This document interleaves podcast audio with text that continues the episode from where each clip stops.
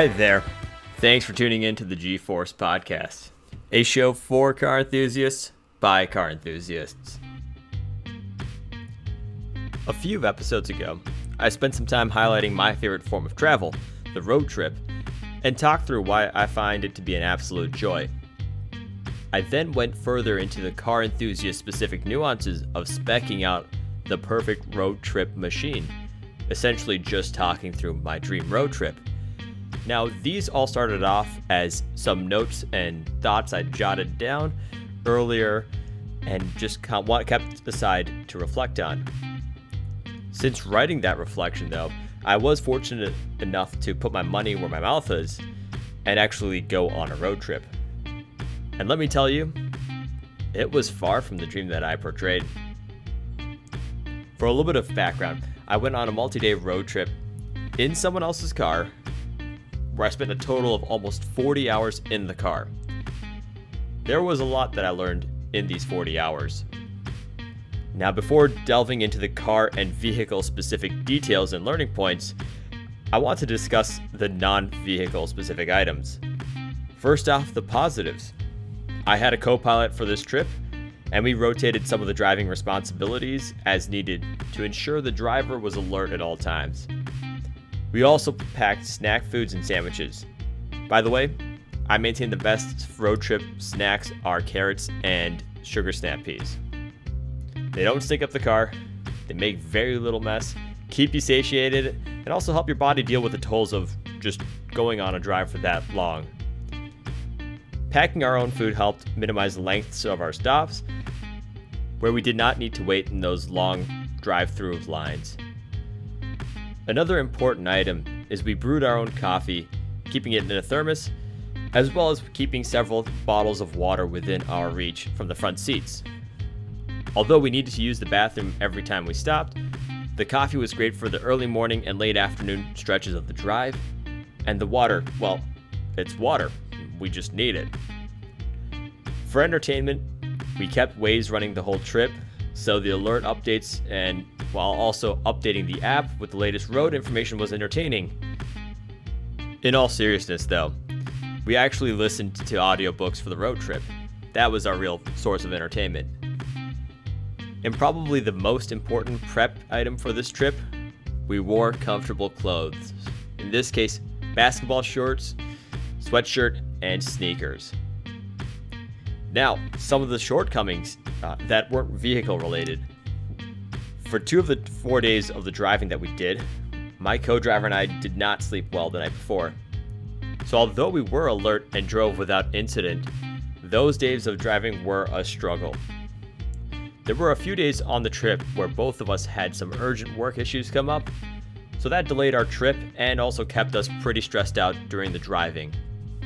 Speaking of the delay, we actually got caught up in some rush hour traffic in one of the big cities we passed while we were planning to avoid rush hour, due to the delays, we got caught up in the middle of it. With those delays to our schedule, we also ended up driving after sundown a few times, which is personally my least favorite time to drive, especially on a road trip. Really, all the non car related negatives just come down to better prep work and probably some melatonin consumption the night before the drive. Now let's delve into the most interesting bit the car. In this case, a 2009 Honda CRV EX four wheel drive. Basically, a lifted Civic. It's got a similar engine, similar transmission. But in this case, a lifted Civic with the ability to send power to all four wheels. It had a cloth interior and decent entertainment system. We could plug in an aux cable. Although this wasn't my personal vehicle, I was very familiar with the car, and I also had some time to prep it for the road trip. I bought some accessories that for specifically for the car itself and for this road trip. There's a phone holder that attached to the aircon vents. Great way to monitor Waze. We had a USB adapter that plugged into the cigarette lighter kept our phone charged and our devices charged at all times. Uh, the aux cable, again, unfortunately, no Bluetooth in the CRV. Got an updated aux cable and, most importantly, a backup aux cable as well. I also brought along my tire pressure gauge and a portable tire inflator. We actually ended up using both of these items on the road trip itself when the TPMS came up on the dash. I also cleaned the car from the inside uh, the night before the trip, taking out a lot of the unnecessary usual clutter and junk. I did a wipe down and dusted off most of the interior surfaces, focusing, of course, on the front of the vehicle. A quick vacuum, and then took all the accessories and reorganized the front of the car to keep it organized for the drive itself. Overall, the interior of the car, with the switches, accessories, and the cleaning, was pretty good. The CRV seats were decently comfortable, but there was definitely room for improvement. There was a lot of space for our bags and our packed food, so overall, not a bad place for a road trip.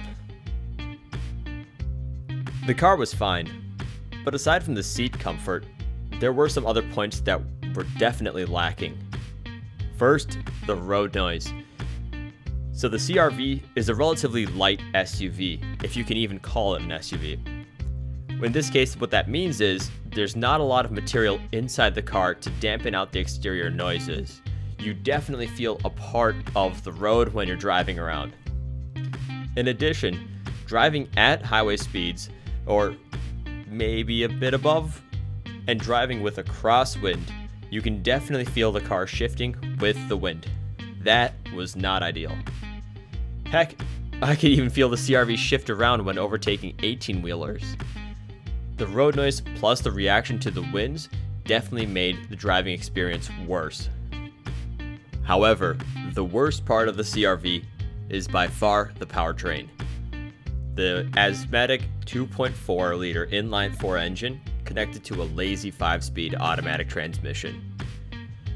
The engine is criminally underpowered for such a tall vehicle.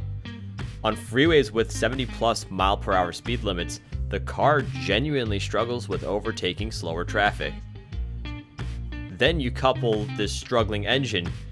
I think if it's quoted to make 180 horsepower, I definitely think it's lacking compared to that.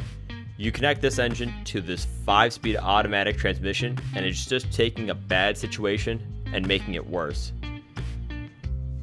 Now, I am a proponent of the manual transmission, a bit of a manual fanboy myself, but hear me out, this automatic transmission is pretty terrible. Honda automatics are one of the big reasons why I've completely moved away from autos in my garage. I had an 01 Accord with an auto that Honda outsourced from Isuzu and had to deal with a jerky transmission that would slam into gear from a stop. Now, the CRV's auto was not broken like my old Accords, but it was extremely dim witted. It would hold out gears when it should have shifted down, and even with me mashing the throttle, it would still hold the gear. Or hold out gears when it should have shifted up, even with me completely letting off the throttle. The gearing ratio aka the ratio of how many turns of the engine crank corresponds to wheel speed, kind of a loose definition there.